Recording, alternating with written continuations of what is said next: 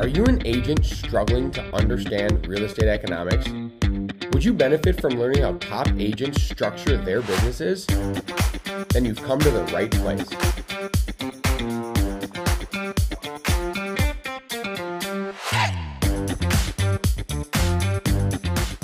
And welcome to the Nerdy Agent Podcast, where we teach you the basic economic and business principles you need to thrive in today's real estate market. I'm your host, Luke Pettersen, with my brothers and fellow nerds, AJ and Josh.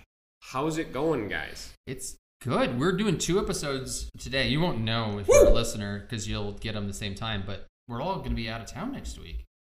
Out of town. Where are you guys? Wait, where are you going? Luke, you know where I'm going. This is just a facetious question. I actually don't know where AJ's going. I'm going, to, Vegas. Tennessee. oh, Um, 10 year wedding anniversary, six days early. congratulations! But Yeah. Pretty exciting stuff. it'll be great. Gonna stay in a dome. oh, fun. Yeah, a big glass dome. There's look going to be at a the football field in there. There's Yeah. some batting cages. None of that. Me and there is a hot tub. Yes. That's nice. Me and Josh are gonna be firing off some awesome parlays Mhm. at the sports book in Vegas. And learning and networking and you know just experiencing all that there So is to do at EXPCon and. Zillow Unlock. We're going to be a little bit everywhere, just soaking up information and not partying at all. becoming more and more nerdy as the days go on. And we'll have a good time too. Getting into the would you rather of the week, which is a good one that we just thought of five minutes ago. Would you rather buy real estate on Mars or in the metaverse? This is an interesting question for sure. This is basically a Mark Zuckerberg versus Elon Musk question. Everyone- feel like I like and, well, Elon Snoop, Musk Snoop Dogg is in the metaverse too, though, so you got to weigh that, right? That's that's a big deal. Yeah. I think I choose Mars because it's real. I think I would too. Oh no, we're all gonna agree. Okay, fine. I'll choose the metaverse, and I will. Sh- can I short real estate in the metaverse? Is that an option? Sure. Um, sorry, yeah. There's a, there's a component of that whole thing that I, I've always told people like I will never be that person that gets old and doesn't understand what technology is doing, and then that happened, and now I have no idea what the I world was is. gonna say I, I will be that person Yeah. for sure. I already The am. reason the reason I like Mars is like we talk about it's it's real. There's actual land backing the asset. Whether or not it's livable on that land is another question. However, in the metaverse, it's just artificially created supply and demand. You don't really know what's gonna be pretty volatile. but my I think. NFTs, man, they're gonna go somewhere. Well, if you buy a house next to Snoop Dogg, I mean, it's gonna be worth a lot. That's gonna yeah. So I think he's got a house in there. yeah, a lot of them do. big deal. On today's episode, we are going to talk about how I If anyone knows more about the metaverse, can you guys tell us, please, how it works? you can do a nerdy agent podcast. You can be a guest. We'll do a whole one on it. We'll just quiz you. if you want we'll to be smart. there you go. DM us if you know everything there needs to know about the metaverse, and you can become a nerdy agent just like us. Yes. Getting into the actual podcast and what matters today, what we're going to be talking about is how iBuyers work, how they impact the market, and why that should matter uh, for agents and for anybody that's not a real estate agent that is just listening to our podcast. Because I imagine we have a lot of those as well. Starting with the bare bones, what's an iBuyer? Yeah, I mean the the I in iBuyer essentially stands for instant. So they they buy homes online without looking at them um, as is, and then they typically flip them. So there's companies like uh, Open Doors, the biggest one in the marketplace. Um, they're buying many, many, many homes. Uh, they're followed by OfferPad, which is a smaller one. Uh, there are others out there that are institutional that are doing this sort of thing. Um, the large majority of them wouldn't probably just be ripping off an offer right away, like right off, you know, through an algorithm necessarily. Um, but as you may know, if you've uh, followed this world, Zillow was previously in this space, lost millions and millions of dollars, and uh, has now exited. So And I think Realtor.com would be probably the next one that's close there as well. They are doing it a little bit. yeah, a lot of people are dabbling. Smaller scale. I mean, Open Doors by far the biggest. So Yeah. I, not to get ahead of us here. And and why should agents care about this, or even follow the follow the events on it, or follow even their profits on the quarterly reportings? I think much like people talk about other large real estate companies as agents, it's important to understand what they do and why they're doing it and not just be that person that goes on online and talks smack when Open Door lost money or had a lawsuit, right? It's very easy for agents to just kind of gang up on these guys because they make our lives harder. But the reality is, is they make they exist to make a client's life better, and they exist to try to make some money in the middle. But I think it's important to know because as these grow, they impact specifically your relationships with sellers.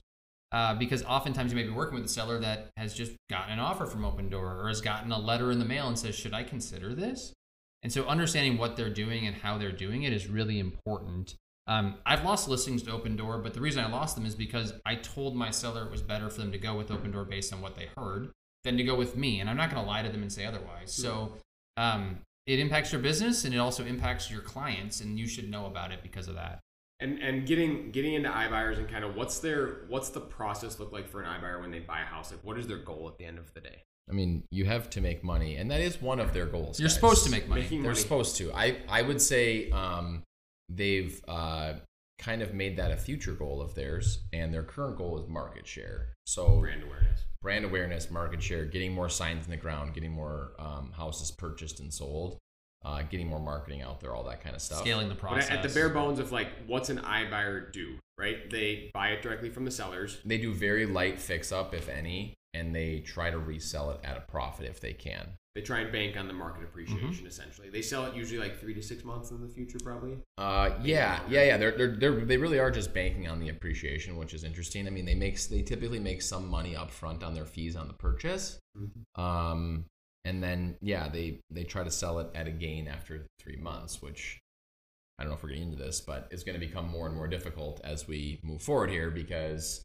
uh, the market's not appreciated like it once was. I think we all have some pretty strong opinions on how the outlook for iBuyers is, um, which we will get into a little bit later, but we mostly want to make sure people understand them and what to look at, especially when clients bring it up. So getting into kind of the numbers a little bit though, um, tell us about the biggest companies and you know what their numbers are looking like recently. Yeah, Open Door's the biggest. Um, we talked about them on our earnings episode, so if you haven't listened to that one, go back and listen.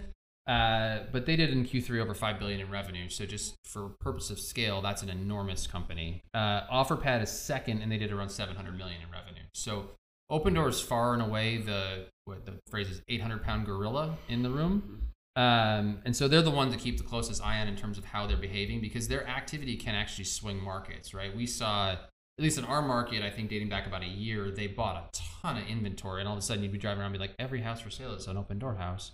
And so it both impacts your inventory in your market, but it also impacts. That was the same time when I lost a listing. I know other people have lost listings I lost one for sure. because they were really aggressive in their buying as they were looking to scale. So they made very competitive offers that when you did the math, you're like, you're better off selling to them.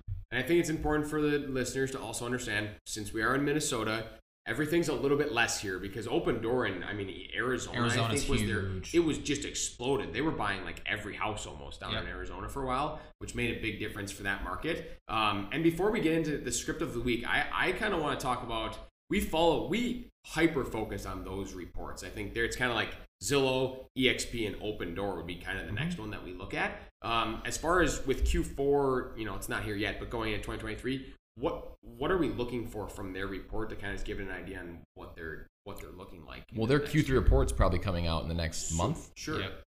Yeah. Um, I mean, I think uh, like the the revenue numbers. It's always so funny when the revenue is really really big. The stock always jumps for some of these companies, which is always interesting. When you're selling houses, it's a really expensive product. So to get to one million when you have five hundred thousand per house is only twenty houses. So um, you know you could say two thousand houses is a billion dollars. one million is two houses. Two houses. Yeah. Sorry. So to get to a billion would be a thousand times two, two thousand. Yeah. So two thousand houses gets you to one billion, right? So eight thousand houses gets you to four billion, ten thousand to five billion. It's it's it's less product than maybe you'd think, but they're doing it the most. Um, but they're selling expensive things, right? Um, so beyond the revenue, we try to look at okay, are they making money on each house on average, or are they losing money on each house on average? Because hypothetically, as a business gets more mature in a space like this, they get more efficient and they hopefully have less expenses and more revenue so that they're making money. And I don't, Josh, I mean, you can repeat They have they, they have time. recently reported, and I think they're probably prepping everybody for an earnings call. But they mentioned that they've been selling houses at a loss, so below the price that they bought them at now.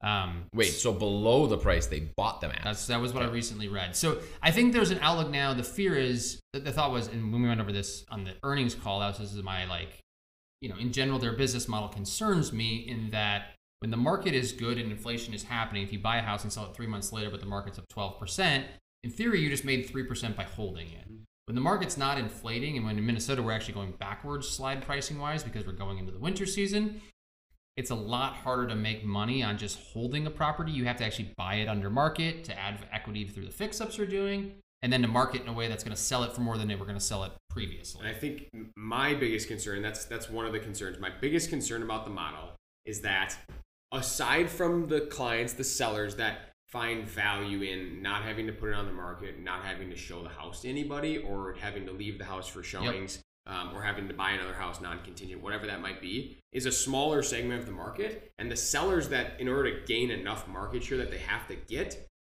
typically are running the numbers between if they're going to make more money from the iBuyer or putting it on the market themselves. Yep. And if they're making more money from the iBuyer, they're going to sell it to the iBuyer, but it's typically going to be at a price that that the iBuyer is not going to be able to make. I just got a notification that my iPhone story. Oh shoot. oh man. Reshoot it. That was 10 full minutes of podcasting. That was So so what we can do perfect. is either No, we can start over. pick We up can- right where we left off. I say we pick up and just cut But it. then I'm gonna need somebody else's phone. 'cause it does Her not phone is work. toasted. Can you delete a video from a couple weeks ago? Actually, yeah. Let me. Gosh, that was my, just my don't delete favorite one. point about iBuyers. Hmm? I just don't I think it's.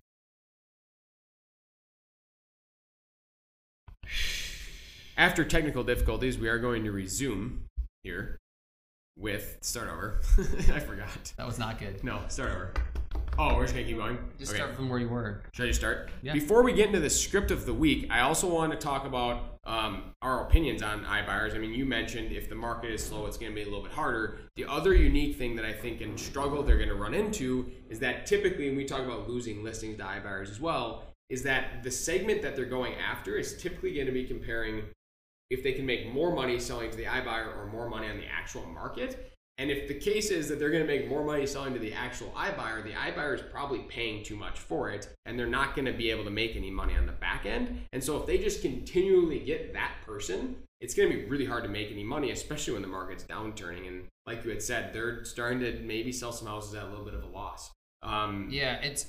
I- think um, AJ loves Rich Barton. We both love actually listening to Rich on Zillow. And when he exited the iBuying that quarterly earnings call, uh, one thing he said, he said two things. One, they actually didn't get great brand awareness with their clients, and so Zillow is all about the consumer experience. But when 90% of their offers were rejected, it actually was like a negative brand experience that their potential buyers had with Zillow. And two, the 10% that did accept their offers only accepted them because their offers were not favorable for Zillow, meaning like, oh shoot, we offered too much.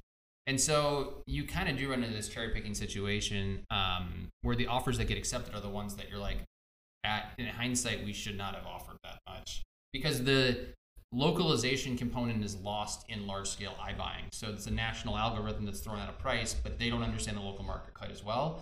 This also leads to challenges in the back end with selling these houses. Oftentimes, the local component is not as well weighed. weighed. So, like for example, I tried to, I went through an open door listing last January, and the heat was off because they didn't realize that in Minnesota in January your heat has to be on, and they don't just have someone come. You're not living in the house, you're not checking on it. So I had to call the agent and be like, "Hey, you should turn the heat on, or else we're gonna have a problem here. It's 45 degrees in the house." So those are some of the things that happen when you're operating on a national scale, but trying to succeed in localized markets. And so it's it's a tricky challenge for them to figure out without adding expenses. Mm-hmm. And, and let's get into some specific situations for the script of our week that you might run into with clients. Um, the first one I want to talk about is you walk into a listing presentation. The sellers have received an offer from an iBuyer. So how does that conversation go with them? um, fantastic. Uh, you, could ask about their goals, right? But I always say, um, I believe that options are great. I mean, that's why we actually think that this segment of the market is helpful for consumers. That being said, um, I'd want to know more details about, you know, what the price and terms of that offer were, um, whether, you know, their net number is probably going to be bigger on the market, or to be honest, Frank, like if there's a better person that would buy it for even more money than Open Door would, that's an investor here locally. So to Josh's point, they're buying homes at a national scale. So sometimes their numbers are way too high and sometimes they're way too low. It's it's hard for them to hit that. Their algorithm, I'm sure, is getting better and better as we go.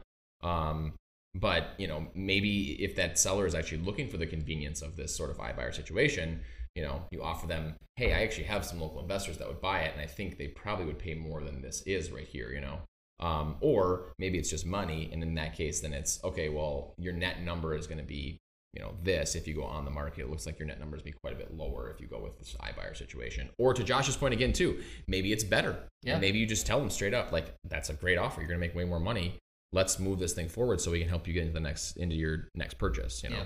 A line I use a lot is my job is to help you have the best outcome, not to sell you a house or just sell your house. So I'd be glad to look over your offer from Open Door, give you some guidance. I can evaluate their contract for you. I'm not going to make you pay me for that. And I'll just give you my thoughts on it, right? I have a listing presentation here, I have comparables. I can give you a rough range of where I think at your house would sell. And then we can do the math together and see what the difference is.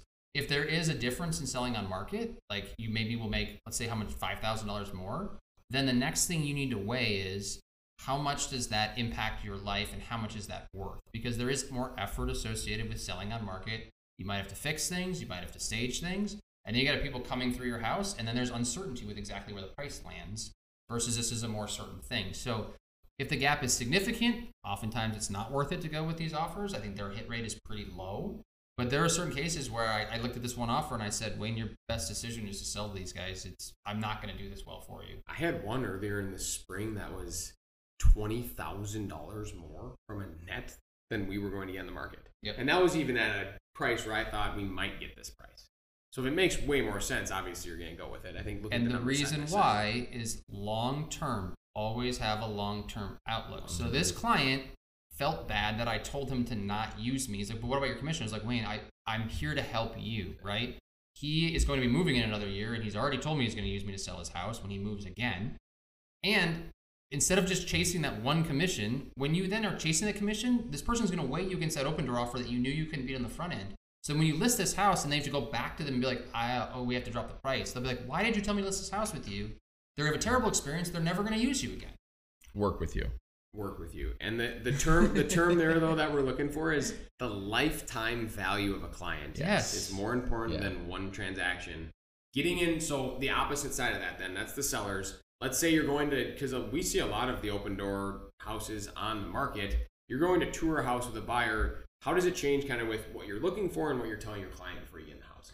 Yeah, I mean it's it's not too dissimilar from going to look at a foreclosure, and not necessarily from a condition perspective, but more so for like Josh is saying, the heat might not be on, um, the lights are definitely going to be off. You're just walking into a blank house, and they're most of the time they're not staged, they're vacant. It's really fun to schedule showings at them too, right? Sometimes you have to call a 1 800 number to get a showing scheduled rather than just using this showing time system that's already set up with our MLS, um, which is fun. Uh, but that being said, when you negotiate, the one funny thing is they like sometimes will act like they have a real seller, which was kind of comical. I almost told the guy I was talking to, but I didn't want to be a jerk. I almost said, "Tell the computer that this, that our counter offer is this," because it's really just going into a computer, sir. I know. You know, he's like down in Texas, and he's like, "Wow, they just dropped the seller just dropped the price. I don't know how much I can get him to move." And I wanted to be like, "Your seller's a computer. Like, you, what are you talking about? Them like Yeah. The seller just dropped you're the price. person- you're personifying them. The That's not real. Um, algorithm. LG Your rhythm. So, rhythm. so uh, point being, like, it, the experience might be different than if you're working with a normal seller. I think is the most important thing. So, like, we talk about sometimes, like, well, if it's this many days on market at this price, you can kind of offer this amount. The rules might be out the window a little bit in these scenarios, and I think if you see the nice thing is you're gonna know what the how the seller's doing when they do their quarterly earnings report. So they're gonna come out there and say, "Oh crap, we're losing all this money." Well, now all the agents that are paying attention and listening are going on going to those houses and saying they've got to dump this stuff. this. Yep. So we can be a lot more aggressive with our offer. I think it's important to know on the offer too. It's just a lot less emotional. Yep. It is. And I've even been told by those listing agents, like, you bring your offer. They say no, you can just raise that offer a little bit, and it might get you a counter on the next one because they don't care what the initial offer is because it's a computer. Yeah. They just type 350 and then 355. They just type it in. They don't care that you offer 350 initially. Right. Um, and so it's important to know. And that's all we have today on the Nerdy Agent podcast. Nice work. Remember, to be better.